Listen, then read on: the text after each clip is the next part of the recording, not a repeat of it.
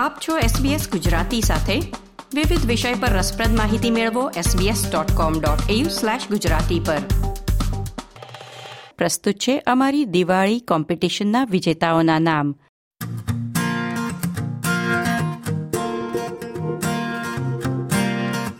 છઠ્ઠી થી ઓગણીસ નવેમ્બર વચ્ચે ચાર સ્પર્ધાનું આયોજન થયું હતું. રંગોળી સ્પર્ધા, બાળકોના આર્ટવર્કની સ્પર્ધા, ઘરની સજાવટ અને તમારી દિવાળીની ઉજવણી વિશેના ઓડિયો મેસેજ.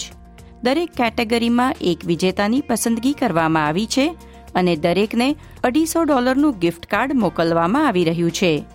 સૌથી પહેલા રંગોળી સ્પર્ધાના વિજેતા છે મેલબર્નથી દીપિકા શેઠ.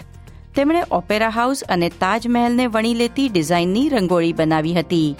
અમે આ રંગોળીનો ફોટો અમારી વેબસાઇટ અને ફેસબુક પેજ પર શેર કરી રહ્યા છીએ એટલે તમે પણ તેની એક ઝલક મેળવી શકશો. દીપિકાબેનને ખૂબ ખૂબ અભિનંદન. બીજી સ્પર્ધા હતી બાળકોના આર્ટવર્કની. કેટલાક બાળકોએ માટીના દીવા પેઇન્ટ કર્યા છે, તો કેટલાકે દિવાળીનો સંદેશ આપતું પેઇન્ટિંગ બનાવ્યું છે. બાળકોના આર્ટવર્કની સ્પર્ધાના વિજેતા છે સિડનીથી નવ વર્ષના નિશ્ચય માકડ. તેમના પેઇન્ટિંગની પસંદગી કરનાર પેનલના એક સભ્યએ કહ્યું હતું, તેમના ચિત્રમાં દિવાળીનો સંદેશ આપતો દીવો છે અને દિવાળીની મજા કરાવતા તારામંડળ અને ફટાકડાનો પણ સુંદર સમાવેશ છે. નિશ્ચયને પણ ખૂબ ખૂબ અભિનંદન. ઘરની સજાવટની સ્પર્ધાના વિજેતા છે પર્થ સ્થિત યશ ચૌહાણ. યશભાઈ અને તેમના પરિવારે અનોખી રીતે દિવાળીની સજાવટ અને ઉજવણી કરી છે. ઘરને ફૂલોથી અને અન્ય ડેકોરેશનથી તો સજાવ્યું જ હતું. પણ સાથે જ તેમની દીકરીઓએ વનવાસથી પાછા ફરી રહેલા શ્રીરામ અને સીતા માતા બની રામાયણની એક ઝલક પણ ઊભી કરી હતી. તેમના ફોટોગ્રાફ પણ અમે અમારી વેબસાઇટ અને ફેસબુક પેજ પર શેર કરી રહ્યા છીએ. જશભાઈ અને તેમના આખા પરિવારને ખૂબ ખૂબ અભિનંદન. અને છેલ્લે, દિવાળી નિમિત્તે ઓડિયો મેસેજના વિજેતા છે મેલબર્નથી નેહલ સોરઠિયા અને તેમની એન્ટ્રી વિશે પણ એટલું જ કહેવાનું કે તેમનો ઓડિયો મેસેજ તમે આ કાર્યક્રમમાં સાંભળ્યો જ હશે. એ અમે ફરી એકવાર અમારી વેબસાઇટ પર પણ પોડકાસ્ટ તરીકે શેર કરી રહ્યા છીએ. દિવાળી ખૂબ જ અત્યંત પ્રિય તહેવાર છે મારો અને કેમ ના હોય, બહુ બધી યાદો સંકળાયેલી છે એની સાથે. અને કારણો પણ બહુ બધા છે. જેમ કે ઘરની સફાઈ જ્યારે કરતા હતા, મમ્મીને મદદ કરતા હતા, ત્યારે જૂના કપડાં અને વાસણ, જૂના ફોટોગ્રાફ જોઈને બે ઘડી આમ આનંદ માણી લેવાની મજા જે રાહ જોવાતી હતી, એક નોસ્ટાલજિયા થઈ જતું હતું. સ્કૂલની રજા ક્યારે પડે અને સગાવાલાના ઘરે ભેગા થઈએ, બધા બચ્ચા પાર્ટી ધમાચકડી બોલાવાની રાહ જોવાતી હતી. તો દિવાળીના દિવસે નવા કપડાં પહેરવાની રાહ જોવાતી હતી. ઘરે બનાવેલા મઠિયા, ઘૂઘરા, શક્કરપારા, ચકરી, ગુલાબજાંબુ આમ વગેરે નાસ્તા કરવાની રાહ જોવાતી હતી. તો મને તો અત્યારે વિચારીને જ મોડામાં પાણી આવી ગયું. અને રાત્રે ફટાકડા ફોડવાની રાહ જોવાતી હતી.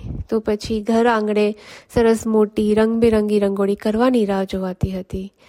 બીજા દિવસે, નવા વર્ષના દિવસે વડીલોના આશીર્વાદ લઈને અમારા નાના નાના પોકેટ અને ખિસ્સામાં કડકડતી નોટો ભરવાની રાહ જોવાતી હતી.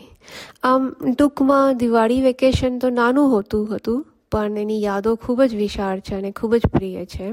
અને આ વાતથી હું ખૂબ જ ગર્વ અનુભવું છું કે આજ દિવસ સુધી મારા વતનમાં આખી શેરી ભેગી મળીને નાસ્તા બનાવે છે, રંગોળીના રંગો સાથે પૂરે છે અને ફટાકડા કોના સૌથી વધુ ચાલે એવી હરીફાઈ પણ થતી હોય છે. તો બીજે દિવસે ગુજરાતીના નવા વર્ષના દિવસે એકમેકના ઘરે જઈને નવા વર્ષની શુભેચ્છા પાઠવવાની પ્રથા હજી ચાલુ છે. ઓસ્ટ્રેલિયામાં અહીંયાની વાત કરું તો ઓસ્ટ્રેલિયામાં સ્થાયી થયા બાદ દિવાળી ઉજવવાની રીત થોડી અલગ થઈ ગઈ છે જરૂરથી, પણ આ તહેવારનો મહિમા જાળવી રાખ્યો છે.